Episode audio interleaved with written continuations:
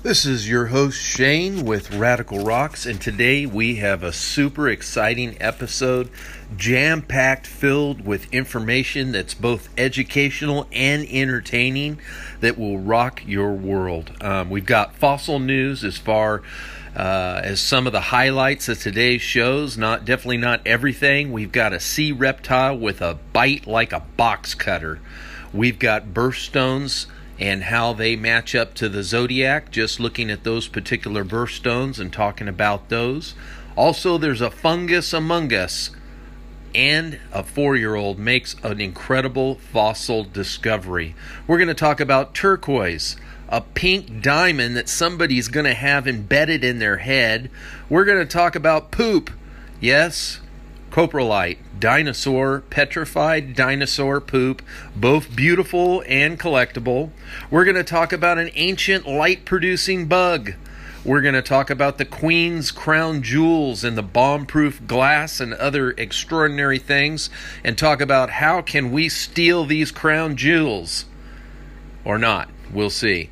Also a 29 million dollar ruby agate um, updates on agates and more, including what we're going to start right off with is a field trip to Alpine, Texas. Some beautiful agates and things like that. You don't want to miss any of this, guys. Hey, all we ask is that you go to our website, radicalrocks.com. That's radical rocks with an s.com. Scroll down to the bottom of the page, you've got all our links. We're on MeWe. Um, we'll be back on Parler as soon as they get back up. We're on other social media. We've got YouTube videos. We're thinking of uh, joining with Rumble, uh, free speech video um, outlet. Uh, so that might be something upcoming. And we have blogs and everything else you can imagine. Very educational what you see on the podcast is not the same thing as what's in the blogs. It's not the same thing as what's on the videos. So you get a variety of everything from lapidary, rocks, minerals, silversmithing, rock collecting trips, viewing magnificent specimens, talking about bench uh, tips, all sorts of stuff. So stay tuned for that. So, first off, like I promised, we're going to get right into this article. I want to give kudos to the rock club, the rock group called the Searchers. The Searchers are based out of uh, Southern California, Orange County area, um, San Diego area down in there. And this is a wonderful club that is a part of many groups you can look up of these uh, rock rock and gym clubs, mineral clubs with lap, a lot of them have lapidary shops and things like that.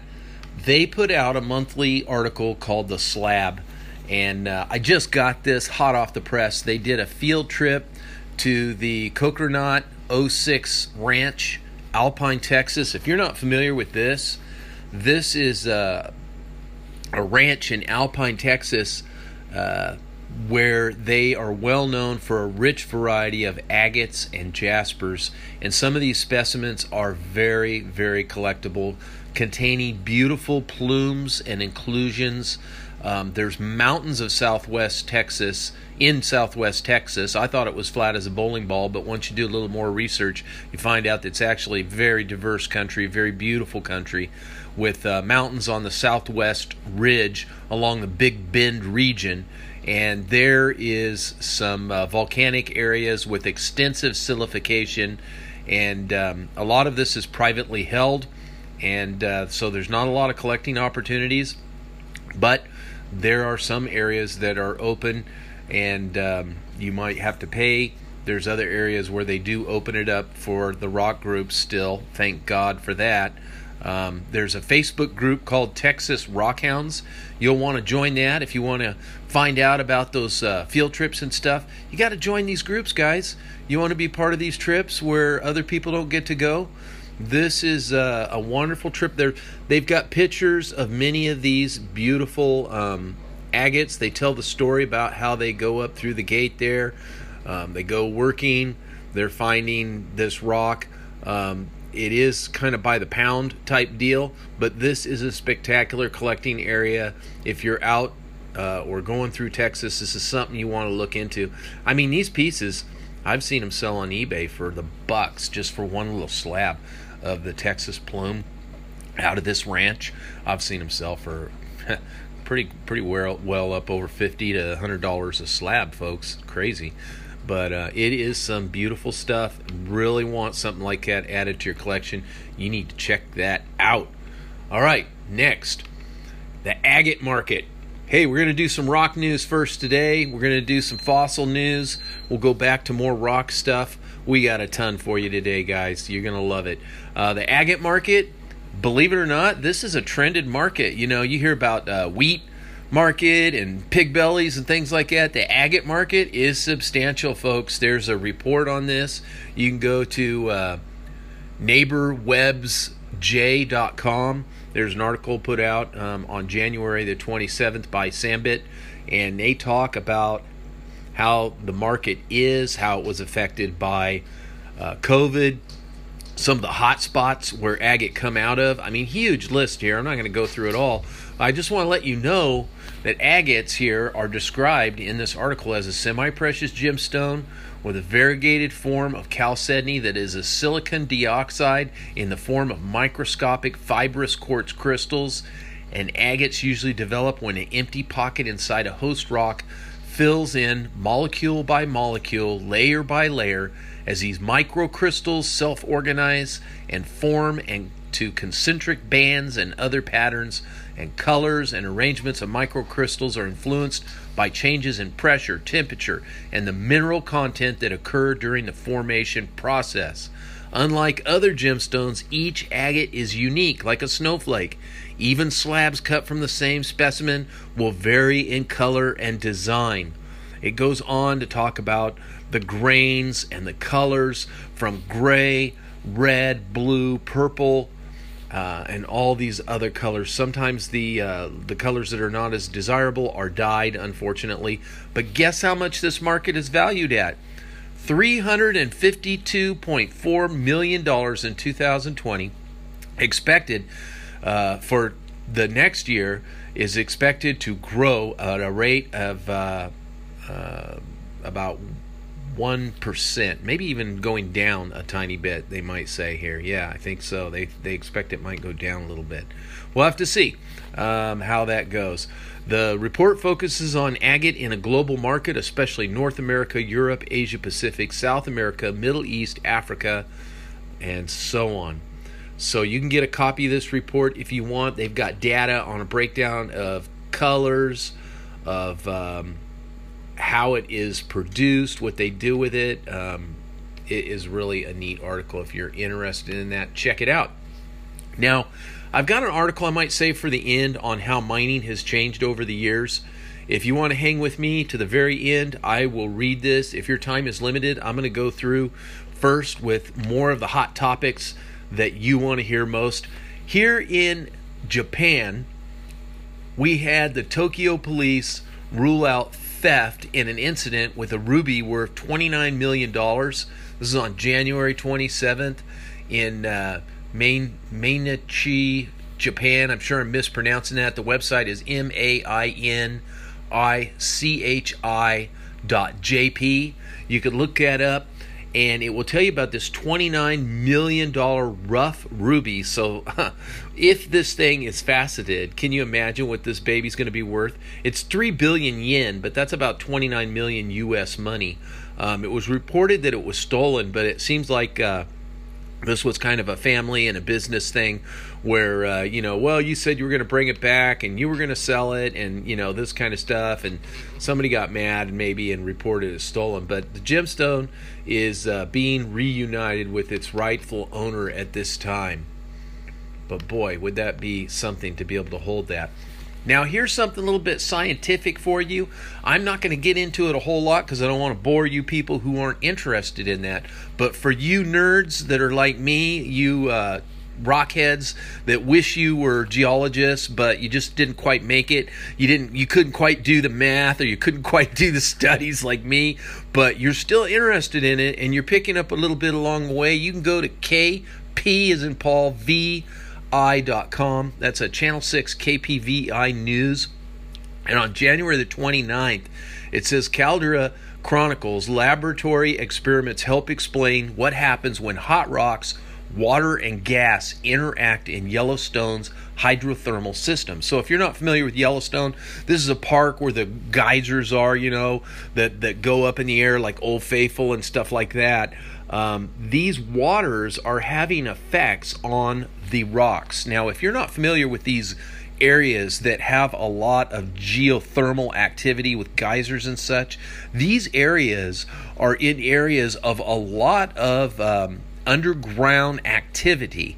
This underground activity is usually in areas that uh, are thought to be of volcanic origin many, many years ago. Uh, throughout the Sierras in California, these are granite based. They're actually swelling and bulging there's a lot of geothermal under the ground, maybe not so many geysers, but a lot of um, hot water springs and things like that, which is geothermal. This area in Yellowstone is a rhyolite area. If you're familiar with rhyolite, that is a volcanic substance, uh, highly high content of silica. A lot of gems can pop up in these areas as well. So it talks about how through different heats and temperatures and waters percolating through, it changes the cell structures of these rocks. And they're doing these experiments. And if you're really interested in this, you can check that out because it's very relative to what we find in our gems and minerals and patterns of rocks and minerals, especially agates and silica based minerals and rocks. Now, as always, we want to give tribute to our rock hounds that went before us um, as they pop up in my searches. Bernard Vandal, I think we might have mentioned him last week.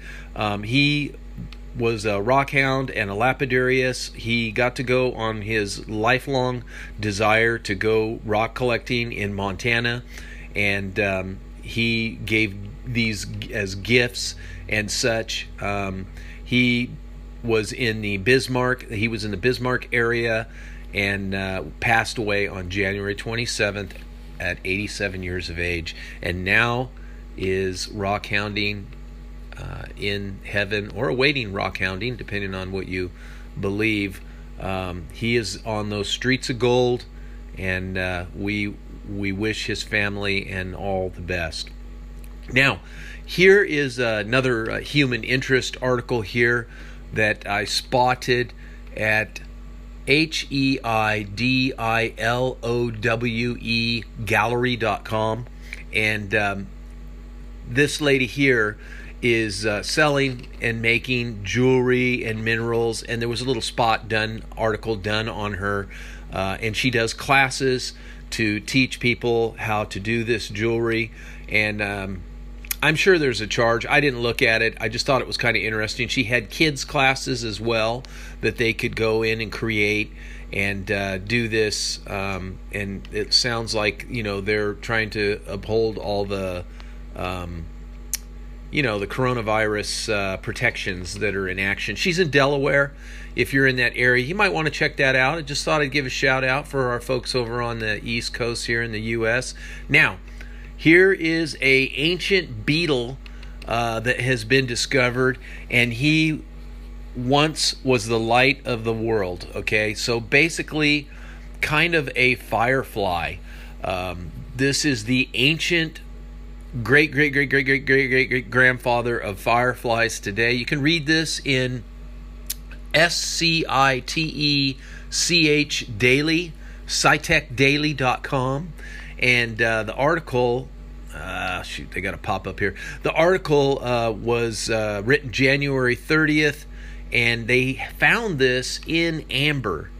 Uh, I remember we talked about this ancient beetle some time ago. Now they're finding out this was an uh, an exceptionally preserved, light producing beetle, um, shedding light on the diversification of bioluminescent beetles in the Cretaceous period and uh, provides uh, more information between the past res- uh, relatives of fossils and the creatures that we see today. The pictures are stunning, uh, great detail very interesting. The article goes into some detail about this insect and um, how its stages were through life. They have a, a picture of what it would look like in perfect condition with a male and a female, and one of the larvae there, which looks like a mealworm, that I think would be great for fishing.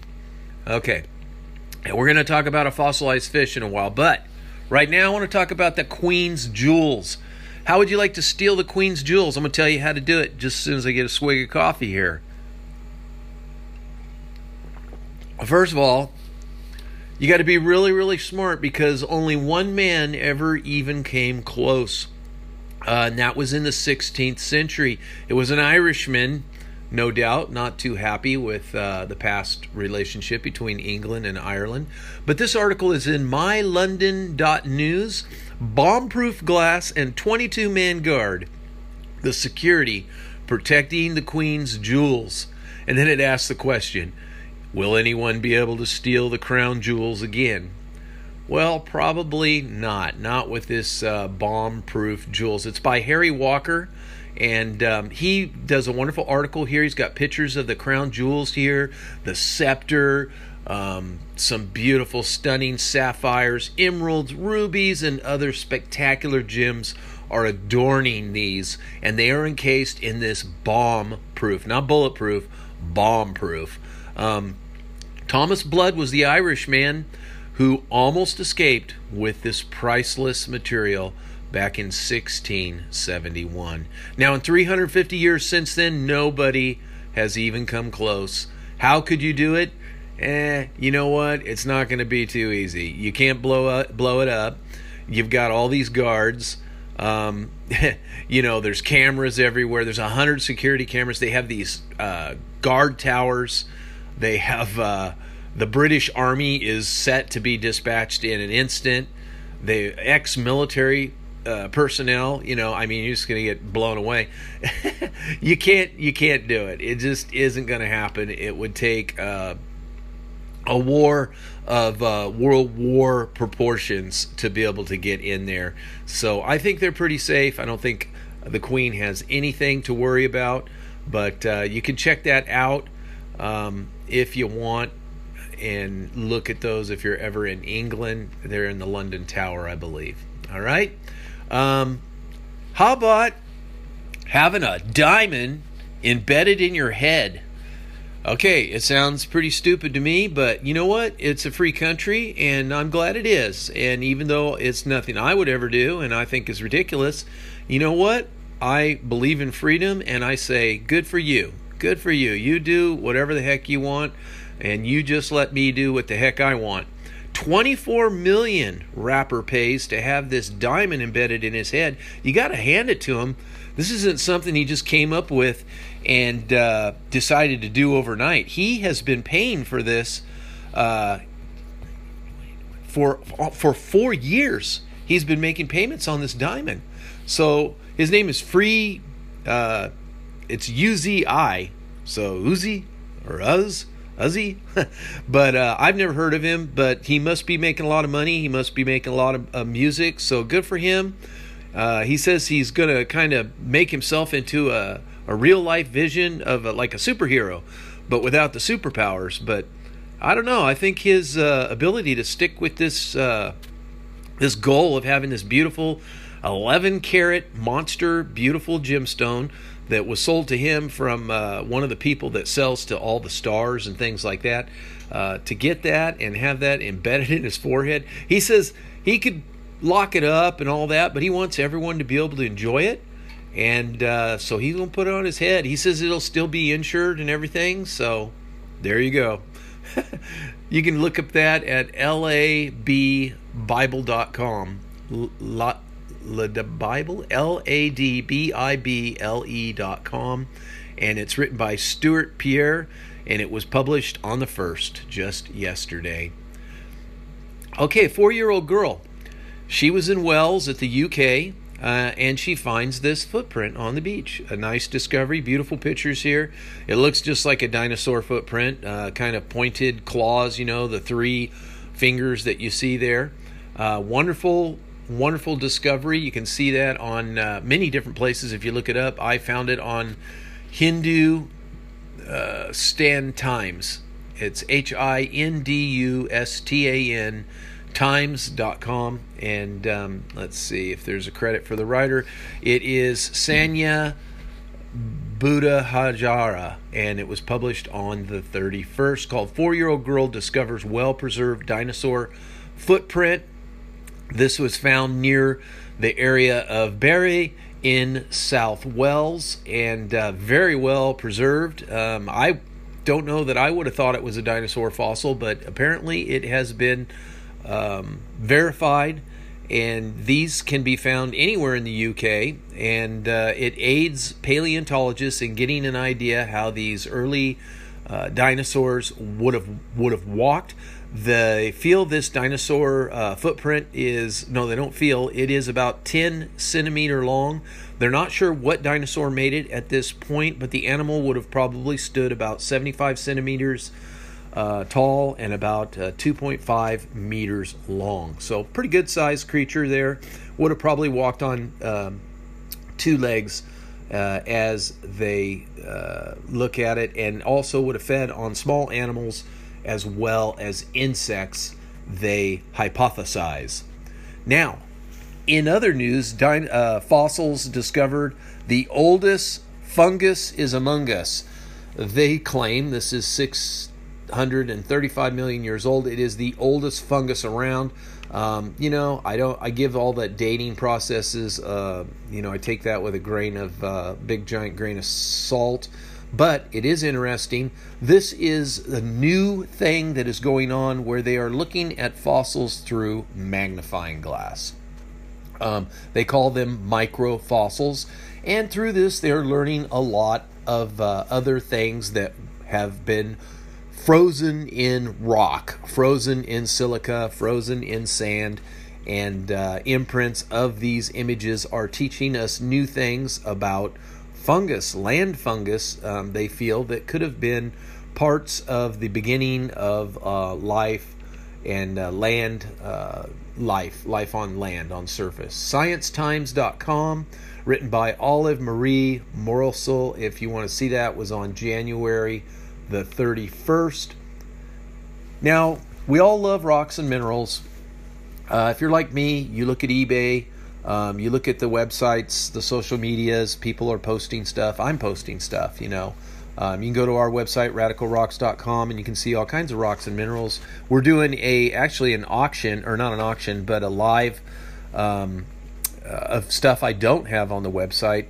Probably going to do that maybe this Friday if everything goes all right. hoping for a little sun here, and uh, but anyway, there is a cost to a lot of these rocks and minerals. I can assure you, the rocks and minerals I get, um, as of so far, all of the ones that I have got and bought directly from people, which is most of them, uh, have been mined by those people or by myself or been collections of old timers that uh, are majority of United States rocks and minerals although I have been getting uh, some other rocks and minerals from other countries as well.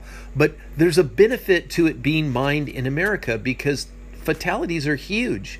Um, in the uh, NASDAQ.com, there's an article 18% in 2020 industry uh, injuries. South Africa mining facilities raised 18% in 2020. There's a lot of people dying um, mining in these foreign countries. So that's something to think about. Um, it's good to keep things going here in the U.S., even if it is on a small scale, because we have the highest safety standards, we have the most innovation, um, really. Uh, in fact, I just did a quick subject on uh, Arizona being the Silicon Valley of mining. We have high tech. Um, there's so many safety things here in the U.S. Um, so something to think about when you're buying rocks and minerals is that those may have uh, been from an area where they are just not protecting these people. Now, unfortunately, we all are guilty of this because every single cell phone, every single smart device is receiving these rocks and minerals from these areas that are not doing a good job of treating their people right. So think about that, folks. All right. Um, your favorite birthstone according to your zodiac sign.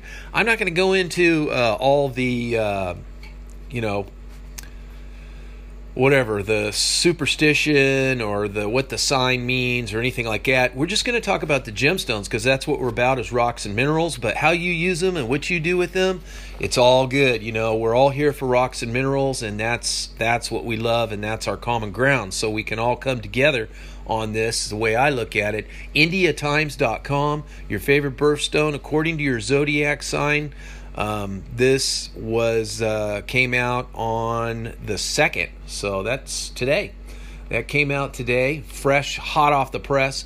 If you look at these birthstones that uh, go according to the zodiac stone, the zodiac sign that is, you are going to have this list. Uh, an Aries is going to be diamonds and bloodstone. Um, and they're like again, again, if you want to know all the protections and traits and all that, you can look at this. Taurus is going to be an emerald, an emerald, beautiful, and the ones that are highly transparent um, are going to be very desired for this situation. Gemini um, is a pearl, which is really an organic um, uh, mineral, not from the earth. So uh, I like alexandrite on that one, which is another um, another gemstone uh, birthstone option. There's several of them. There's like uh, there's the Chinese. There's the you know your signs, your your zodiac. There's other ones as well. Um, cancer is ruby, so uh, beautiful rubies, uh, red crystals, beautiful. Leo is peridot um, which is you know the volcanic uh, stone, the volcanic glass, really silica, green, beautiful green, uh, from light to dark green. Then you have Virgo, which is a sapphire. Um, typically, sapphire you think of a kind of a, a bluish um, to purplish, maybe even a greenish uh, tinge. But there's pink, orange, yellow, purple. Um, the blue is officially the Virgo's color. Uh, Libra is mystical opal. Um, now, I would assume this would be uh, opal, such as uh, what you would see uh, with a white background and multicolored. Uh, Scorpio, that's going to be topaz. Excuse me, got to have a little water here. Um, topaz is typically going to be blue. Um, it can be other colors, but uh, typically uh, blue is the most desired color. You've got Sagittarius, which is turquoise, uh, beautiful opaque mineral. And uh, then next, Capricorn is going to be garnet. Uh, garnet is typically going to be red. I like the orangish red ones; those are really warm and uh, and beautiful but this is typically going to be red. And then Aquarius is going to be amethyst, beautiful purple amethyst, definitely. And Pisces is aquamarine, beautiful um, aquamarine, not quite blue, not really green, but a more of a blue than green. So you can check that out and read all the different attributes um, tied to these stones, tied to these um, symbols of the zodiac. Now, back to a little bit more fossil news. I told you we got a big show today. There's a lot of good stuff here. Um, if you're listening to me and you're at home, check out radicalrocks.com. Scroll down to the bottom and check out our other links. Support our communities, especially MeWe. We've been growing like crazy. I've been on Facebook for over a year, I don't know, year and a half and I brought 400 and some members that I had since uh, 2009 from Yahoo groups over to that, and it's only it's less than 2,000 members. My MeWe account is uh, almost double that already, and I just opened it a few months ago, so it's growing like crazy. Check it out. Um, next, fossil news, sciencenews.org. Um, you can read about this ancient sea reptile. I'm going to tell you a little bit about it. It's a mosasaur. It had these teeth that literally were as sharp as box cutters. I mean, they were scissors. This thing would just slice a bite out like no other. It was written by Jake uh, Buehler. uh, about two hours ago, it says here, and you can find out all about this creature. I believe it was about nine feet long. They believe this creature was a reptile uh, relative. It uh, was in primarily North Africa, probably traveled all over the ocean. Creature this big. It preyed on large animals, animals much larger than it. Um, some of these fossils have been found in Morocco, and uh, they found a jawbone that was studded with these teeth. Amazing. Of course, they're x raying this and looking at this. I saw a couple different articles on this. Um, they've got some pictures of it right here. They're like a saw blade um, but man, it's they are razor sharp. I mean, they're like serrated, and the edges are flat. It's it's amazing. These things are vicious looking. They could just rip into um, these larger animals and take chunks out with no problem. So if you want to find out more about that, uh, that's cool. Now, turquoise. We talked about turquoise last week, but um, at jewelermagazine.com. There's a little article about gemstones there, uh, about turquoise, uh, just written in the last few days here. Let's see if there's any credit to anybody. It was posted by uh, Catherine Wyatt and uh, talks about turquoise, its history, talks about how to take care of turquoise, talks about um, looking out for the imitations. It says many imitations include dyed forms of mineral, sometimes look-alike, uh, look-alike matrix effect. One such product, often manufactured in China, is turquenite, a non gemological term for howlite or mag- magnesite that has been artificially colored blue. Um, yeah, when you go to these gem and bead shops, mostly the bead shops, and they sell these beads, and you see these beautiful turquoises on strands, man, a lot of that stuff is just fake. It, uh, so much of it is fake. If you're not paying uh, big, big bucks for turquoise and they're not giving you a handwritten certification that it's real and they have a good reputation, I would not buy it. Um, we have real turquoise on our website. If you want to see some examples of some really high quality real turquoise, go check it out. So you can check that out if you want to know more about that. What else? I got two more articles for you. One is on dino poop. This is kind of the keynote address, I guess. Keynote article, rockandgem.com. Rock, the letter N, gem.com. By the way, none of these places are sponsoring us. We do not have a sponsor right now.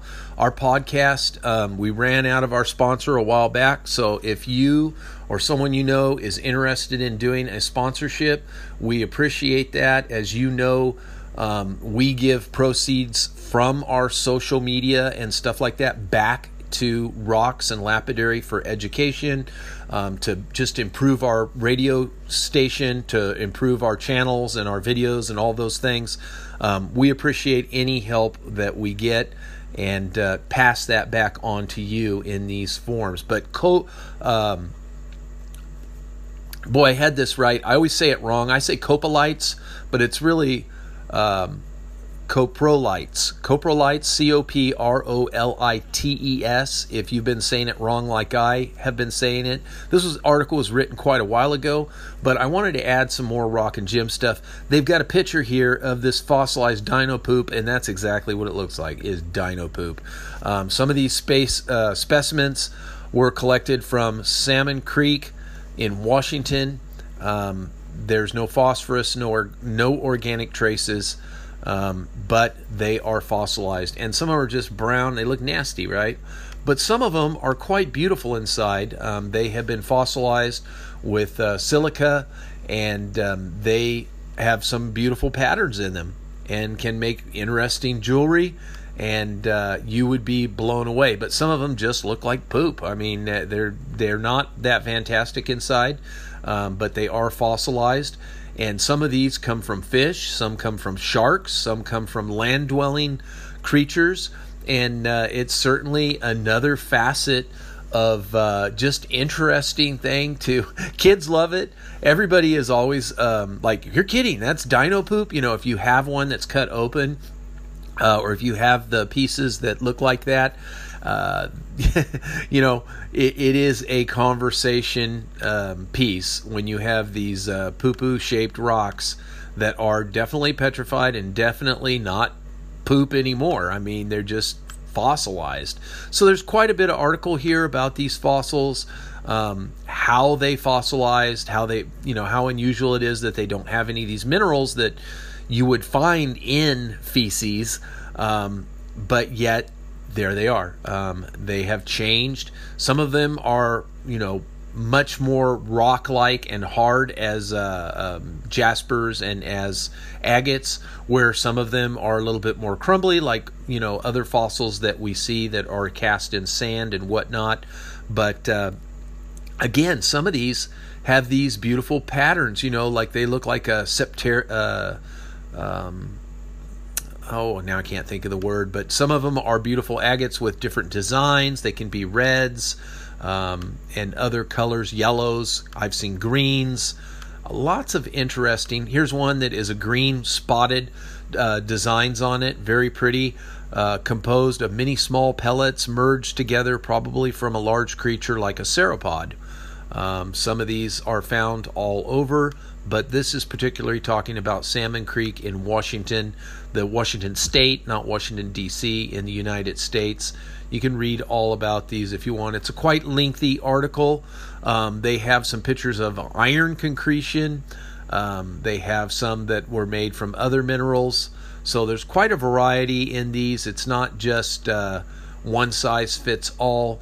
Some of them have uh, little pieces of, uh, they've got fossilized vomit that you can find, food that was not fully digested, that has been petrified uh, all sorts of interesting things to be found in the fossil world. So it is a fascinating study of trace fossils, these uh, coprolites and the kin. Uh, they may elicit some giggles, grins, and groans, but they are an intriguing piece of paleological puzzle for which they have tantalizingly few pieces. Um, so check that out. All right, so now for my die-hard fans the last article on how mining has changed over the years. Uh, if you're leaving us now, we want to thank you. Please join our other social medias, like, share our podcast, share, share all this stuff. We need grow um, so we can do better and get more people involved with rocks and minerals and preserve our hobby and to preserve the areas that are open. This is really important. This is my long term goal. I haven't talked about it in a while, but our long term goal is to actually help keep areas open, support education of our communities and our clubs. We've already done that. We've donated three times more money than we brought in last year, and uh, we continue to do that moving forward. So please be a part of that. All right. At thebossmagazine.com, there's an article here about how mining has changed over the years. It is an in depth article. We are going to go over the highlights of this article and you can check it out in more detail. There is no credit for a writer here that I see at the top of the page, but mining has changed a lot. Um, there originally, you know, people were just mining off the surface with stones and hammers and such, and uh, then the uh, mechanical age kicked in where mechanical machines and dynamite and explosives and powders were used to loosen up rocks, where huge tunnel boring machines and such are now things that are going on. But there is material deposit tracking. Um, this is where they are using a combination of advanced equipment, soil samples, and chemicals to locate coal and gemstones and metals that are deep within the earth and predict what these uh, will uh, what the minerals from the landscape will will have down below. We've got the modern day heavy equipment that is just huge. This uh, is designed to keep people out of danger by using this equipment to excavate, move, crush, and sort through rubble. And um, it is quite amazing. The drills, the earth transporters, the explosive tools, the crushing equipment, the feeding and conveying. Um, all these things have become mechanized so that it's a lot less handling by people during the dangerous processes of uh, opening up the ground. Now, a lot more women are on the site of mining areas in the 80s and 90s. Um, so there is uh, clothing made uh, special for them, not just for men that did not fit so good before that. We've got utilitizing uh, geometallurgy. This is uh, after the mining process. It allows the miners to manage the mine, figure out how long it will last, um, keep updates on the material, how to process it better, um, what they will expect for future production, and so on moving forward, and methods of improvement. Now, there's mobile access to technological applications. All this technology is being brought down into the mine from the surface. Um, it helps smooth everything and uh, keep situations much safer. Get warning systems are put into place, monitoring systems are put into place.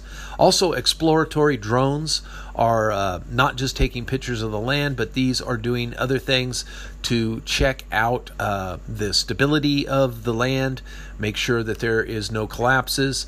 There's cloud technology. This is uh, not clouds in the sky, but um, uh, mobile phones where people would be able to input data uh, onto a main system, what other people could take that system off of, and um, that helps.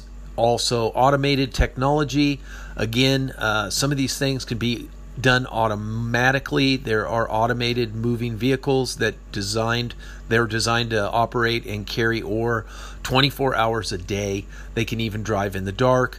Um, they don't have to worry about the air quality. If there's an accident, there's no human factor involved. Preventative uh, maps, uh, predictive maps, and designation. They map areas and look for areas um, and track for uh, accurate results and, and compare that against what they've been doing by taking samples from areas and use this AI or artificial intelligence uh, along with the geochemical and the magnetics and all the other sampling that they do, chemical and such, to um, figure out where the greatest results and least amount of energy can be put into get the best results. So that's some of the things that have helped mining quite a bit. That doesn't mention some of the new mapping from space that is uh, analyzing the soil and using these uh, deep deep um, uh, radio waves that go in and bounce back and give different signals that are indicating minerals, um, much more specific information to the geological formations of the mountains and what is contained therein. This is going to open up a new uh, mining booms in areas that we might not have anticipated in previous times. So, all these things are really helping um, make things safer, more efficient, and uh, uh, all of the above, and cleaner too, as well. So, guys, I hope you really enjoyed today's podcast. We do our best to give you some great information, entertaining, and educational. Again, go to radicalrocks.com, check out our store, check out our links. Have a great day, and remember, rockhounds don't die, they petrify.